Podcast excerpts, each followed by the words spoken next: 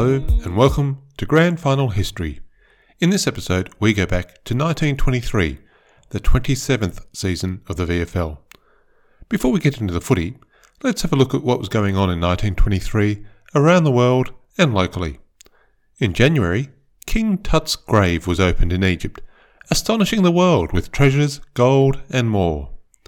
In Germany, the hyperinflation that had kicked off in 1922 became even more destructive. In July, the number of German marks needed to purchase a single American dollar reached 353,000, more than 200 times the amount needed at the start of the year. It would eventually reach 4 trillion in November. Also, in November, Adolf Hitler led an unsuccessful attempt to overthrow the government. Sadly, this won't be the last we hear of him.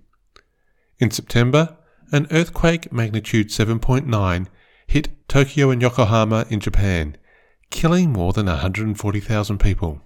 Construction of Parliament House, or the old Parliament building now, began in Canberra in August.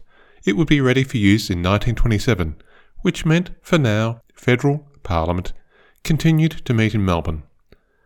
1923 also saw the start of radio broadcasting in Australia, which, in time, would become pivotal to the promotion and growth of football and the VFL.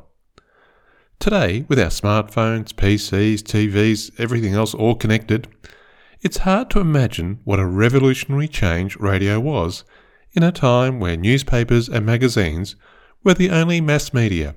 You only got the news when the printed page could physically reach you. The first attempt to launch broadcast radio in Australia started with sealed sets where listeners paid a subscription to have radio sets sealed to specific stations. Not surprisingly, this failed and an open system was launched in 1924. The owners of newspapers were not enthusiastic about the arrival of radio. Some claimed that it was likely that broadcasters would pirate print news stories without providing compensation to the sources. They were assured by the government, rather naively according to some, that this would not occur. The early days of radio were a bit like the early days of the internet. Early adopters had to get their hands on new technology devices, and the range of content was initially limited. But there were entrepreneurs who could see the business opportunities. Football broadcasts would start in 1925, so more on that in future episodes. But the biggest event in Melbourne in 1923 was the police strike. Many police were frustrated with poor paying conditions and the lack of a pension at the end of their service. On top of this was an intense dislike for Police Commissioner Alexander Nicholson, thought by some only to be appointed because of a friendship with Chief Secretary of the Victorian Parliament. Nicholson inflamed an unhappy environment by appointing special supervisors, effectively spies monitoring the average police officer's performance. Things came to a head on October 31, the eve of the Melbourne Cup Racing Carnival. By Friday the 3rd and Saturday the 4th of November, riots and looting broke out in Melbourne CBD. There were three deaths, trams were overturned, and dissenting police officers were confronting each other using firearms in the street. The Premier requested troops from the federal government, but Army and Navy forces were not deployed until Sunday evening. Volunteer special constables was sworn in under the command of General Sir John Monash and given the job of getting the city back under control. Many of the volunteer constables would end up becoming police members themselves, and 636 police who had gone on strike were banned from ever rejoining the police. The rioting and looting was quickly attributed to Melbourne's criminal element by all of Melbourne's newspapers, but subsequent court records show that most of the offenders who were apprehended were young men and boys without criminal histories, clearly trying to take advantage of the circumstances.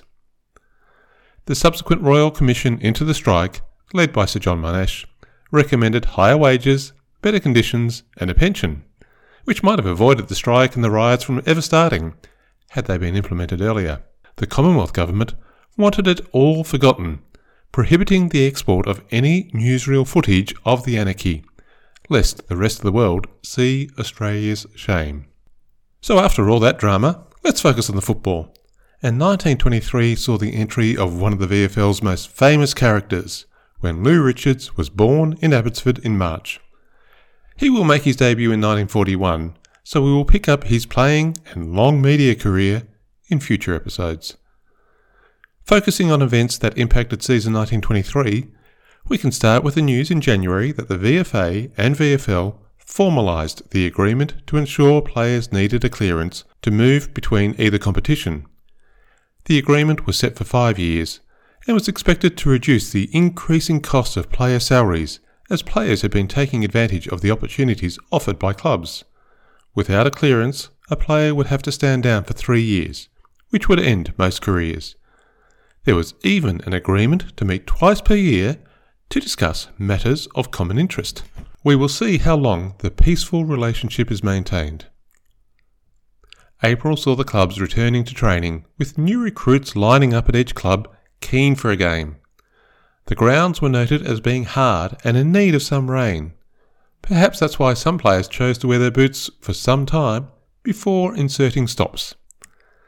St Kilda's Dave McNamara, one of the standout players of the era, was preparing for his 19th and final season. He wrote an article for the Sporting Globe on how he had kept himself fit and prepared for the game over all those years. He advised moderation in drinking, while recognising a couple of glasses of beer after some hard training would do no harm, but too much drink was not a good thing. And as for smoking, he said inhaling of cigarette smoke was no good for the lungs, and he advised players to leave smoking alone as much as possible in winter. He did admit to taking up smoking himself in the last couple of years, but preceding Bill Clinton by about 70 years, McNamara said that he never inhaled. The Junior Football League looked to strengthen their ties with the senior VFL competition by renaming their teams to align with the VFL clubs. For example, the Carlton Junior team would become known as the Carlton Second 18 and St Kilda would return to their traditional red, white, and black this year, after switching to red, yellow, and black during World War I. These were the colours associated with Belgium, while red, white, and black were, at the time, Germany's colours. But now the war had been over for five years, so it must have seemed safe to return to the traditional St Kilda club colours. Jack Elder was appointed as the umpires coach at the end of April. This would, amongst other duties, involve him going to different matches and observing the umpire's performance. Then, at a meeting during the week, he would point out mistakes and provide advice to help bring greater uniformity to decision making. Some might say that this is still a challenge faced by umpires today. And to show that some things just never change, champion Fitzroy player Percy Parrott conducted a review of the state of the game in the Herald, with the headline, The game may be faster, but is the standard any higher? New coaches had been appointed this year at South Melbourne, with Charlie Pannam leaving Collingwood, but without a clearance, he would be a non playing coach. Bert Taylor, who had played his last game for Fitzroy in their 1922 Premiership, took over as non playing coach at Geelong. He was a police constable and he had been stationed in Geelong for a couple of years already, so the travel each week to play for the Maroons had got too much. But Fitzroy would still not give him a clearance to play for Geelong, so he too would be a non playing coach. It had been one of the driest years on record, with no rain at all recorded in Melbourne for all of April. Richmond's captain, Dan Minogue, had a unique perspective when discussing the playing surface, when he said, quote, The hardness of the grounds at the present reminds me of the frozen grounds in France, on which we had many a good game. Many of the players in this era had very different life experiences with their service in World War I compared to the modern player. The Sporting Globe's season preview anticipated an exciting year with more interest than ever before. Even the practice matches had been watched by thousands, and these games were reported to have been far more serious affairs than in previous years. League Vice President Charles Brownlow issued an official message to players urging them to play with vigour and strength and to play fair. When predicting who would win the flag, the football record suggested seven clubs considered themselves certainties and two thought they would give it a shake. The grounds had been improved with new facilities at Essendon, Collingwood had provided a new entrance for visiting teams, and the MCG had a stand in the outer rebuilt. But one of the new developments at all grounds were new scoreboards erected by the football record that would allow spectators to keep track of the quarter time scores of all games. The football world was becoming more connected. An estimated 100,000 people attended the four league games on the opening round. Fitzroy had the honour of unfurling their premiership flag before they took on Carlton at their Brunswick Street home ground. The locals would have started to get worried at quarter time when the Blues had kicked five goals one, while the Maroons only had one goal one on the board. Surely the dread premiership hangover was not going to strike so soon. But the frowns turned to smiles by the end of the game, as Fitzroy had a comfortable 23 point win. South Melbourne lost to Collingwood, Richmond beat Melbourne at the MCG by just five points, and Essendon had a comfortable win against St Kilda, while Geelong had the bye. The season was underway. Like the previous year, Essendon were the front runners early on. They won their first four games even though they played rounds 2, 3, and 4 away from home. The same olds were using a mosquito fleet, with eight players standing only 5 foot 6 inches or 167 centimetres. But they also had six players over 6 feet or over 180 centimetres, which was considered tall in that era. The first four rounds also saw St Kilda with a good start, with three wins, while South were on the bottom of the ladder with four losses, and the usually strong Carlton only had one win. In May, the Sporting Globe published an interview with Jock McHale, now into his 12th year as Collingwood coach, with plenty more to come. While the observations may be from about a 100 years ago, some of them are as true now as they were then. Every coach must study the temperament of every player, but training was more limited in this semi professional era. Just two nights a week, and on a Tuesday night, there might be a little match practice, and players kept moving for about half an hour followed up by 20 minutes of marking and passing practice. And McHale did not mind his players having an ale, so long as they did not wash themselves in it. But he thought whisky was as bad a drink as possible, and players should stay away from it. On a more serious note, May also saw a formal complaint by umpire H. Petrie, who said that the St Kilda vice president, Mr. A. D. Grant, had abused him after the St Kilda Collingwood game, saying, quote, you rotter. We played you and the Collingwood team. The investigation committee found that Mr. Grant was guilty of improper conduct and disqualified him from holding any office in any league club at the pleasure of the league. Mr. Grant was not pleased and instructed his solicitor to write to the league insisting the action be rescinded. The league would not change their mind, and it would seem Mr. Grant did not follow through with his threat of an injunction. In June, there was a report in the Herald of potential interest in Australian football in France. Mademoiselle Bastide had seen the Diggers playing the game during World War I and had written to the league asking for a copy of the rules, suggesting that the Rouen rugby team might prefer the Australian game to the brutal rugby.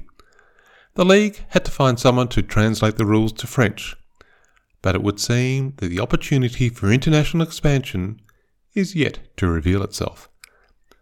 By round 8, at the end of June, Essendon and Fitzroy were on top of the ladder with just one loss each. St Kilda had started the season well, but lost three games in a row, and Geelong and Richmond were on the bottom of the ladder with just two wins from their seven games. At the end of June, there was an interstate game against South Australia in Adelaide that the South Australians won easily 13 goals 14 to Victoria 6 goals 9. On the same Saturday, a second Victorian team hosted a New South Wales side at the MCG, where 16,000 people watched a surprisingly close victory by Victoria, 14 goals 18 to New South Wales on 13 goals 8. And a representative team was also sent by the VFL to play a combined Ballarat team, where the VFL team had a three goal win. In early July, the Herald published a cartoon showing that Geelong might benefit from selecting a black cat as a mascot in their game against Carlton. This was prompted by a reserves game the previous week, where Collingwood attributed their victory to a black cat that followed them onto the field. Well, Geelong then did beat Carlton, moved themselves off the bottom of the ladder, and the cat mascot stuck. I've included a copy of the cartoon on the grandfinalhistory.com.au website if you want to see where Geelong and the Cats all started. By the end of July, 12 rounds had been played and the season was becoming impossible to predict. Geelong had been on the bottom of the ladder, but now were just one game out of the four. Essendon were comfortably on top with nine wins, but Fitzroy, who were second, had just lost three games in a row. The round 13 game between Essendon and Carlton became a scandal for Carlton when the club suspended three players Bert Borriommo, George Bolt, and Jack Morrissey, and they sacked one of their trainers, Stan Keast. The players were barred from the mid season trip to Sydney planned for their bye round. The reason for all this was a punch up between some of the players and a Carlton committee member at a post game event after a heavy loss at Essendon. It must have been supremely embarrassing for the Blues to have their internal troubles come to a head while they were being hosted by long-time rivals Essendon. Morrissey would not play for Carlton until 1925. George Bolt left the Blues and played with Hawthorn in their first season in 1925, then joined the other newcomers North for two seasons in 1926 and 27. We'll learn more about these expansion clubs in a couple of episodes. Bert Borriommo's crime had been to criticise his captain coach, Horrie Clover.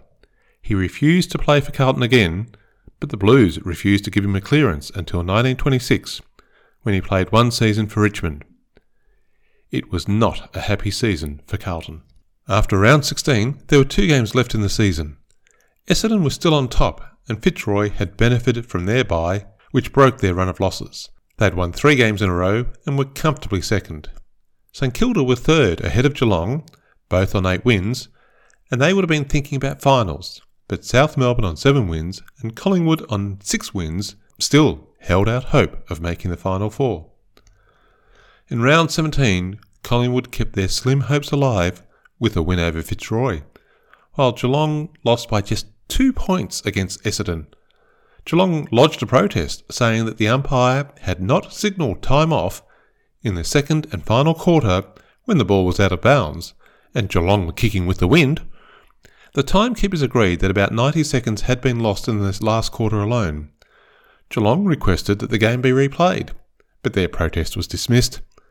St Kilda had the bye and just had to watch all of this unfold. Round 18, the last round, would define the final four and the potential outcomes had more complexity and combinations than almost any previous season. Collingwood had a better percentage than St Kilda, South Melbourne, or Geelong, and they were playing bottom of the ladder Melbourne. A win would get them back in the four. Geelong were playing Carlton at home. A win should see them in the four, but if they lost and Collingwood beat Melbourne, that might end their season.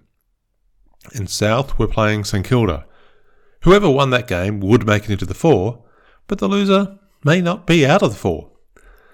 And while neither Carlton nor Melbourne could make the four, most teams want to win their last game of the season, regardless of where they are in the ladder, and if they can stop their opponents getting into the finals, well, that just adds something to the mix. While all this was going on, the team at the top of the ladder, Essendon, had, coincidentally, a bye. They could just sit back, watch the drama unfold, knowing that they had the right of challenge locked up. South Melbourne versus St Kilda at the Lakeside Oval was the match of the round. St Kilda's veteran captain coach Dave McNamara was in his last season. He had made his debut against South Melbourne 17 years earlier in 1905, kicking his first goal in a win for the Saints. Roy Cazaly was a household name. He had started his career with the Saints before moving to South in 1921, where the Up There Cazaly call was born. He'd been reported the week before against Richmond, but was cleared to play. 50,000 people are estimated to have somehow squeezed themselves into the small ground, with fences crumbling and supporters rushing in. Others sat on the roof of the grandstand. Many squeezed onto the ground when the boundary fences gave way, some even onto the playing surface, but that did not impact the game. Perhaps it was fortunate that rain fell about two o'clock and kept some spectators away, or the crush may have even been worse. It was reported to be the largest crowd at a game outside of finals, with 10,000 people estimated to have been turned away. Despite all the potential dangers of overcrowding, the only injury reported was one man who hurt his finger when the fence gave way. After all of the build up and the immense crowd, South led all day. The Saints got to within seven points at three quarter time but a strong last quarter saw South Melbourne win by 20 points. they were through to the finals.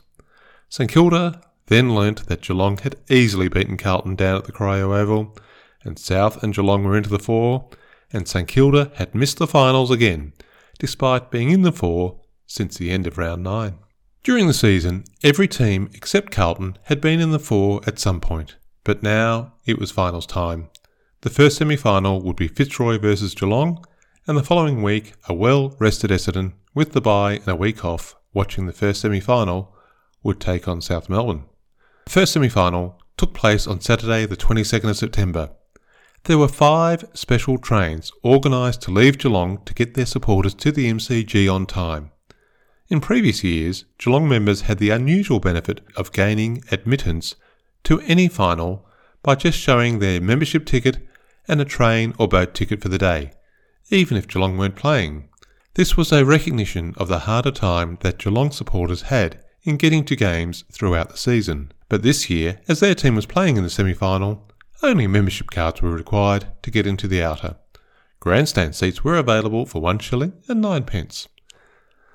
Geelong had beaten Fitzroy twice in the season, but just by 10 and 5 points on each occasion. Geelong had an almost full list to draw on for the semi final, except for wingman John Jockey Jones, who was out with a bad shoulder. He was replaced by Jim Matheson, back for his first game since round 16, where he had suffered a thigh injury. But the selectors made a dramatic change which had unintended consequences. In a bombshell, they dropped captain Bert Rankin after some disappointing games in his usual position in the centre and having played at full back in the final game of the season in the win against Carlton. They assumed his brother Cliff would take over as captain, but Cliff refused to play, supporting his brother. That left Alf MacArthur to take over as captain in a very unsettled approach to the most important game of the season. Bert Rankin retired immediately as captain and player. The Herald cartoonist Wells had not picked up on the shock development of Cliff Rankin's refusal to play, and he had drawn the Geelong Black Cat again, with Bert Rankin, hoping that the Cat would bring their team victory under his brother Cliff. Despite all the excitement in Geelong and their hopes of making their first final, it was a game dominated by Fitzroy.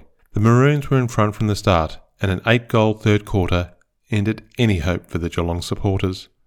The game was noted more for its spite and violence, despite no players being reported. Monday's Herald, The Age, and The Argus all called for a league inquiry into the crude and brutal exhibition. As described in The Argus, Fitzroy had decided to target key forward Lloyd Hagger, which led to reprisals by Geelong players that escalated into a very unpleasant game. Fitzroy's Ern Elliott left the ground with a broken shoulder, and Fred Williams had sprained his ankle. Perhaps the clearest comment on the game was the silence at the end. Nearly 60,000 people were at the MCG, but as Fitzroy left the ground, there was barely a hand clap or a cheer. At the Permanent Umpires Committee meeting on the Wednesday following the game, the lack of action by any of the umpires was the main talking point. All umpires were suspended from the next game at least, pending a follow up meeting on the following Wednesday, where they would be interviewed and asked to account for their actions, or more importantly, their lack of action. After all the turmoil and discussion about the bitter first semi final, and the league's decision to have a special meeting the following Wednesday, the football public realised there was another semi final match to be played on Saturday. Essendon were taking on South Melbourne. The same olds had not played for two weeks due to the bye in the last round of the regular season, but having defeated South twice during the season, they had every confidence they would do so again. But South were up for the game, and after a close first half, Essendon had just a four point lead and things got tighter in the third quarter, where South trailed by just two points. But the final term belonged to South.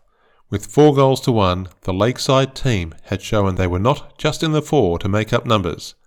They were through to the final against Fitzroy, leaving Essendon relying on their top of the ladder right of challenge. The game was a much more sedate affair than the previous week, it seemed that even the South and Essendon players realised there needed to be a winding back of the vigour shown in the previous semi final. Umpire Alec Mutch was noted as having been very strict, without overdoing it.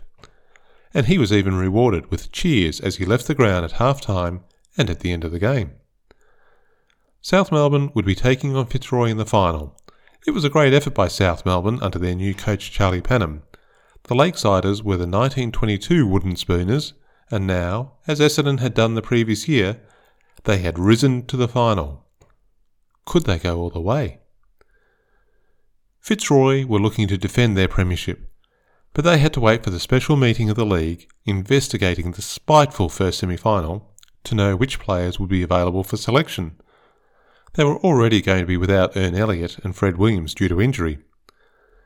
The league met on the Wednesday night before the final, with the press being denied access to the deliberations.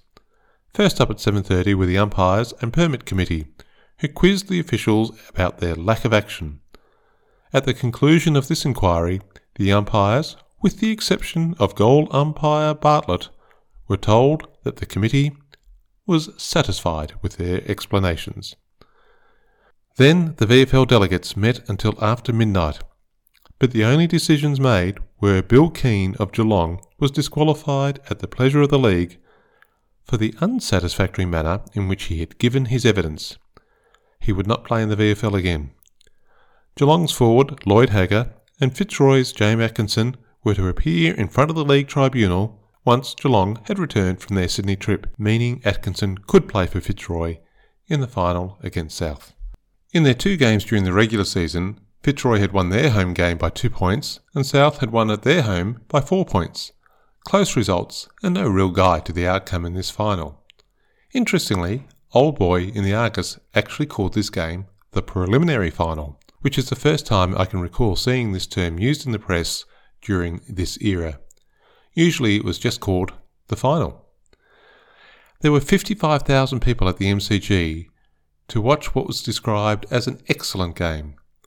Fitzroy got out to an early lead with a strong first quarter, and with a few minutes to go before half time, they were 32 points ahead. But then South began to reel the Maroons back in.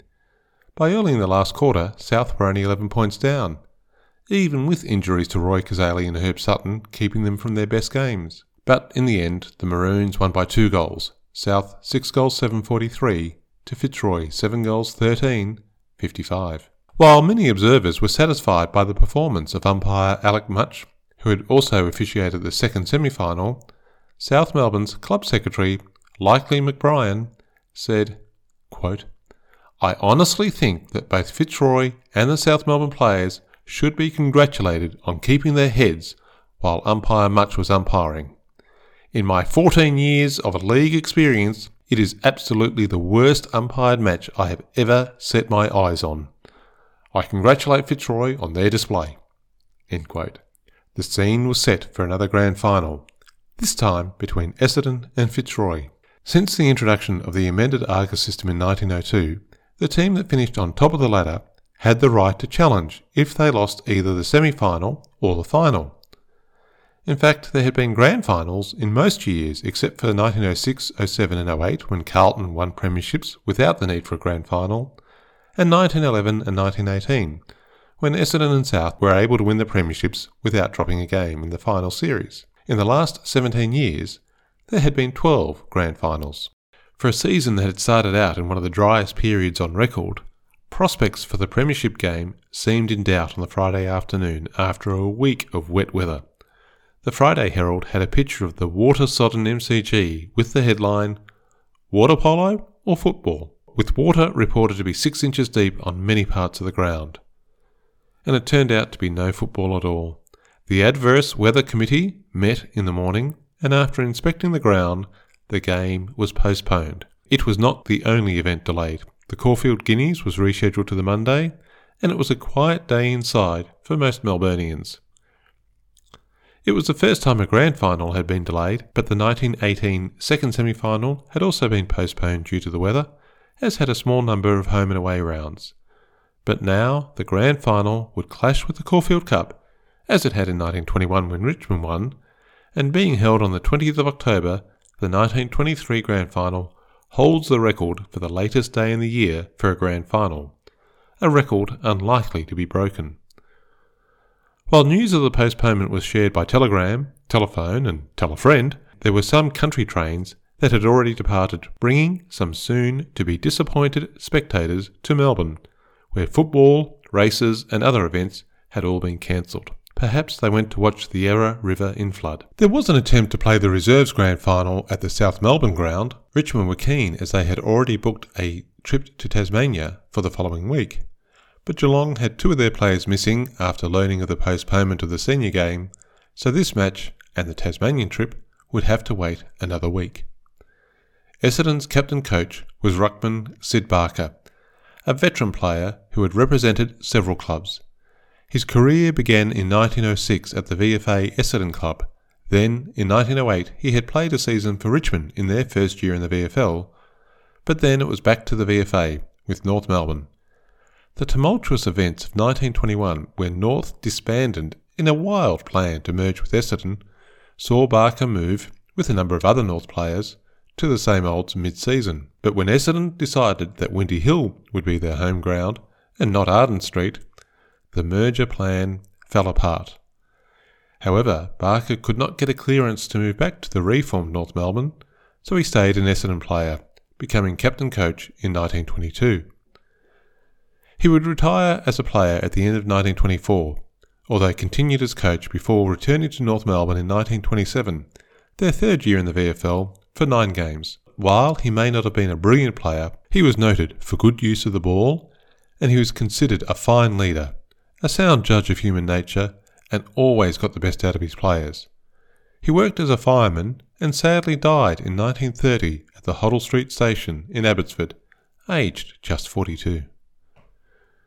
Fitzroy's captain was Gordon Rattray, a half forward flanker who'd made his debut in 1917, playing six games, including a loss in the grand final, but missed the following two seasons, having enlisted in the army and served in France where he suffered injuries from a poison gas attack near the end of the war. He returned to Australia in January 1919 and restarted his playing career that same year, winning the Fitzroy Best and Fairest, in which he also won in 1921.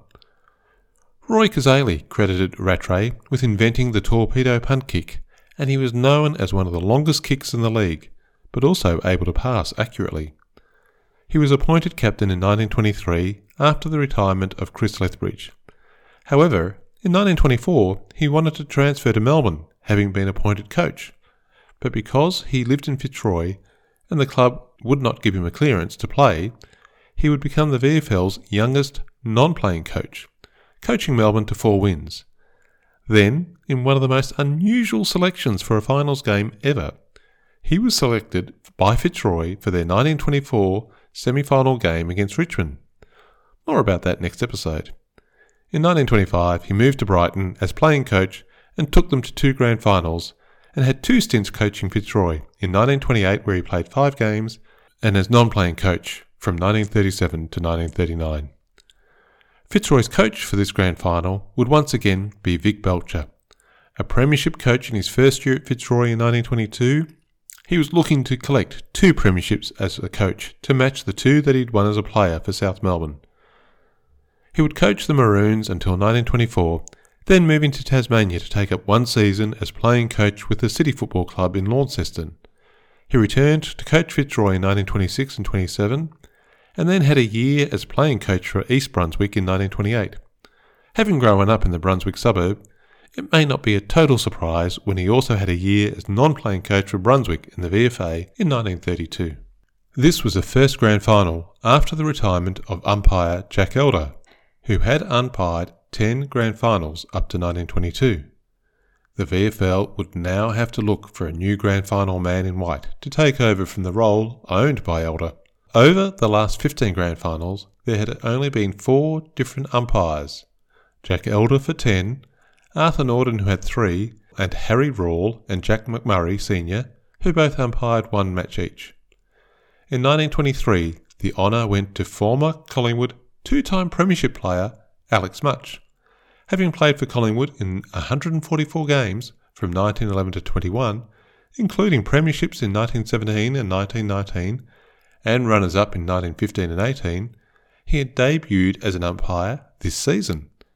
He would join fellow Collingwood player Lardy Tulloch with the rare experience of winning a premiership match as well as umpiring one. He had umpired the second semi final and the final game and been recognised as having done a good job after the strife of the first semi. But it is astonishing to note that this was his first year as umpire and he had only umpired seven games before the finals. The Herald expected Fitzroy to win, as did most of the expert opinions gathered from coaches and captains of other clubs. Essendon were in the weird situation of playing just their second game in six weeks, having had the bye in the last round of the season and then been waiting two weeks after their semi final due to the grand final being postponed.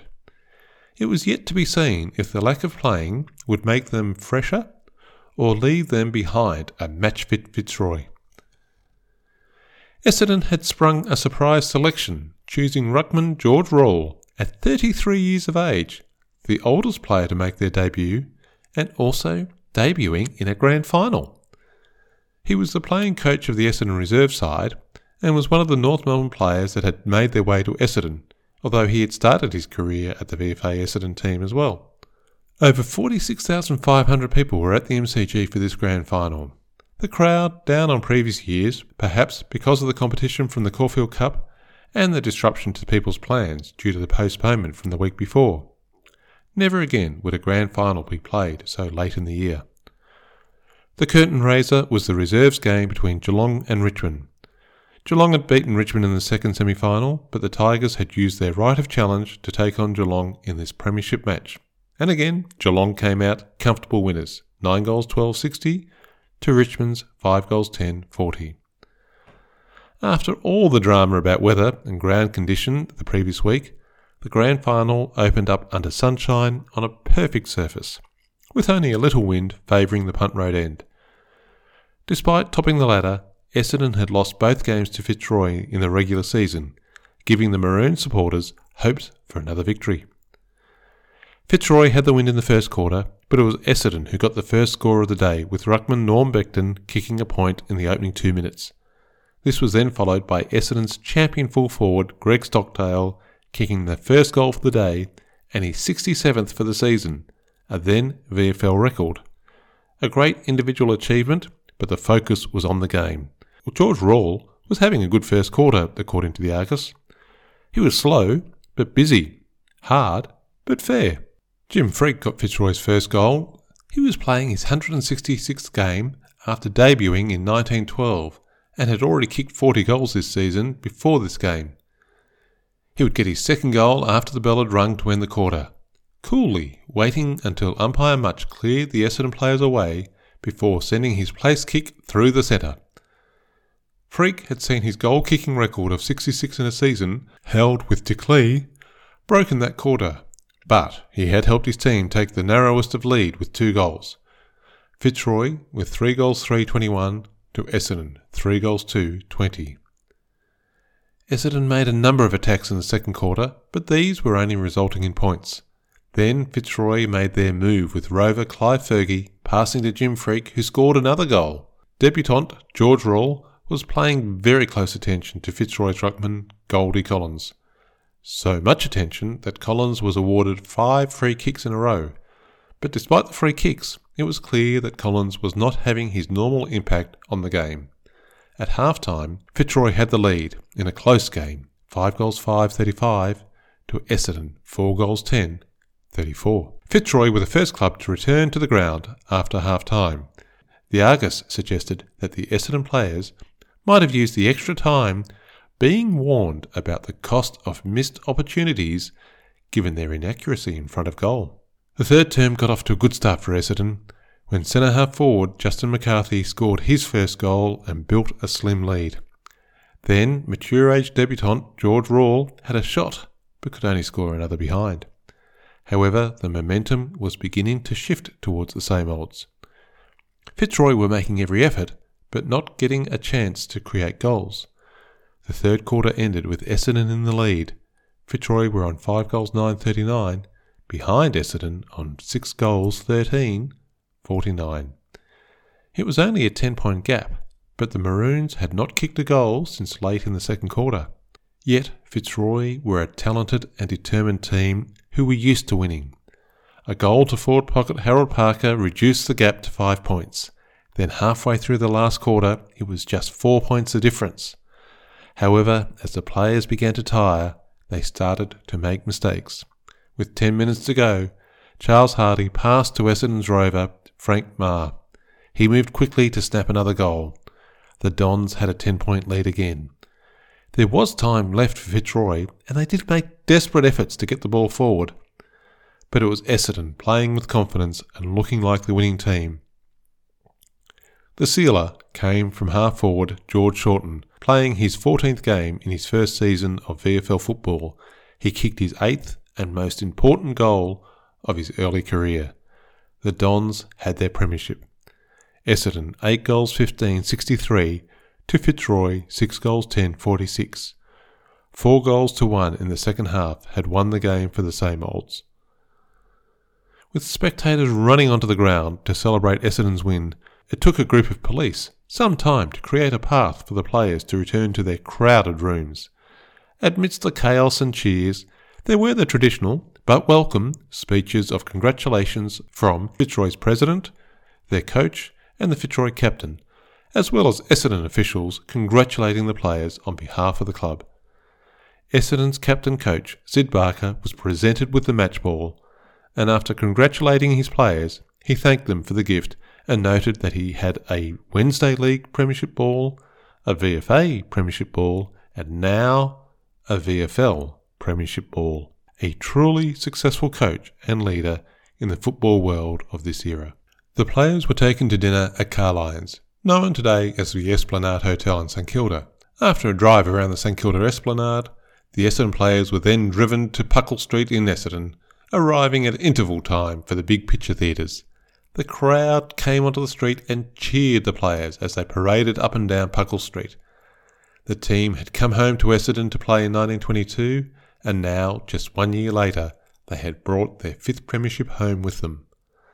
The celebrations continued into the Sunday with a drive out to Lilydale, which must have been quite an excursion, and plenty more events were planned to mark the occasion and recognise the successful efforts by the players. In this time before radio was common, there were some interesting ways of sharing the news of the Premiership win. The Sporting Globe reported that the Herald building flew a red flag on its roof to signal an Essendon win. Then the Herald plane, yes, there was a Herald plane, having seen the red flag marking the Essendon's triumph, flew over the MCG and onwards to the Caulfield Racecourse, packed on Caulfield Cup Day, where the pilot shot off red flares to share the news of Essendon's victory with spectators. It seems the pilot then flew all over Melbourne, presumably sending off more red flares. Not sure what colour flares would have been used for a Fitzroy win, but still, I think the AFL should look at reviving this tradition as part of the post grand final entertainments. In mid November, the league finally got around to hearing the cases from the first semi final, held on the 22nd of September. Nearly a month later, the players and officials gathered to address the cases referred by the League, given the umpires on the day made no reports. First up were Lloyd Hagger from Geelong and James Atkinson from Fitzroy. Were they trying to stand on each other's toes? Were there kicks between the two players aimed at ankles? Or, as the players both suggested, were they simply trying to stand in front of each other? The tribunal decided there was not sufficient evidence to take action, and Hagger and Lloyd were free to go. Then there was the incident between Geelong's Stan Thomas and Fitzroy's Jimmy Freake, who had been knocked out. Freake did not know who hit him. Thomas said that some part of his body had hit Freake, but it was not his fist. Again, the tribunal decided that the case could be dismissed. So, despite the outrageous supporters on the day, the unanimous condemnation and calls for an investigation by all the newspapers that reported on the game, and several league meetings, Bill Keane of Geelong was the only player suspended, and the reason given was the manner in which he had given evidence, not any incident that occurred on the ground. Not sure if everybody was satisfied with this result, but the season was over, and perhaps it would all be forgotten by the next year. There was much discussion again this year regarding adding a team to the VFL to make the competition 10 teams, removing the need for a bye each week. In October, the league received applications from Brunswick, Camberwell, Prahran, North Melbourne, Footscray, and Hawthorn. But, as in previous years, the league held back from admitting any additional club, the challenge of redrawing the districts in an acceptable manner for all clubs being one of the barriers. Also, adding to the difficulty was the need for a 75% majority of the delegates for any change. And just before we finish this episode, there have been some interesting what if scenarios to do with grounds for VFL football in this early part of the 20th century. In 1920, there was a proposal to develop a football ground on the site of an old cycling velodrome at the Exhibition Gardens. Essendon's eventual move in 1922 to Windy Hill was a saga that saw them possibly playing at Arden Street or even the suggestion of sharing Victoria Park with Collingwood. Now, in 1923, the VFL told Collingwood they would have to find a new home ground for their next season. The problem could be traced back to the decision in 1921 by the Ground Management Committee that membership tickets had to increase in price to 7 shillings and sixpence. The league eventually agreed on the proviso that cricket club memberships at the same grounds were raised to 25 shillings. But the Collingwood City Council pushed back and they would not enforce the increase for the Collingwood Cricket Club. The league was adamant if the cricket club membership did not increase, the Magpies would have to find a new home. The Sporting Globe reported that there were arrangements for Collingwood to play at the MCG, which would have been 70 years before they started playing regularly at the G in the 1990s. In the end, the council would relent, and Collingwood did not have to move. But it is a delightful what if scenario. Would the Magpies have been the mighty club that they are if they had been forced out of Victoria Park in the early 1920s? and just to show that some things remain the same regardless of the era, especially players misbehaving on end of season trips. Three St Kilda players were sent home from their trip to Sydney, with further action pending by the St Kilda Committee. We'll leave season 1923 there and look forward to the next episode for 1924, where one of the foundation members of the VFL will leave the scene, but their name will be commemorated so we still recall their contribution today. If you've enjoyed Grand Final history, please leave a review wherever you get your podcast from. The more goals we kick, the easier it is for others to find the podcast. If you have any questions or you want to leave feedback, please email me at info at grandfinalhistory.com.au or check out the grandfinalhistory.com.au website or Facebook and Twitter for more Grand Final history.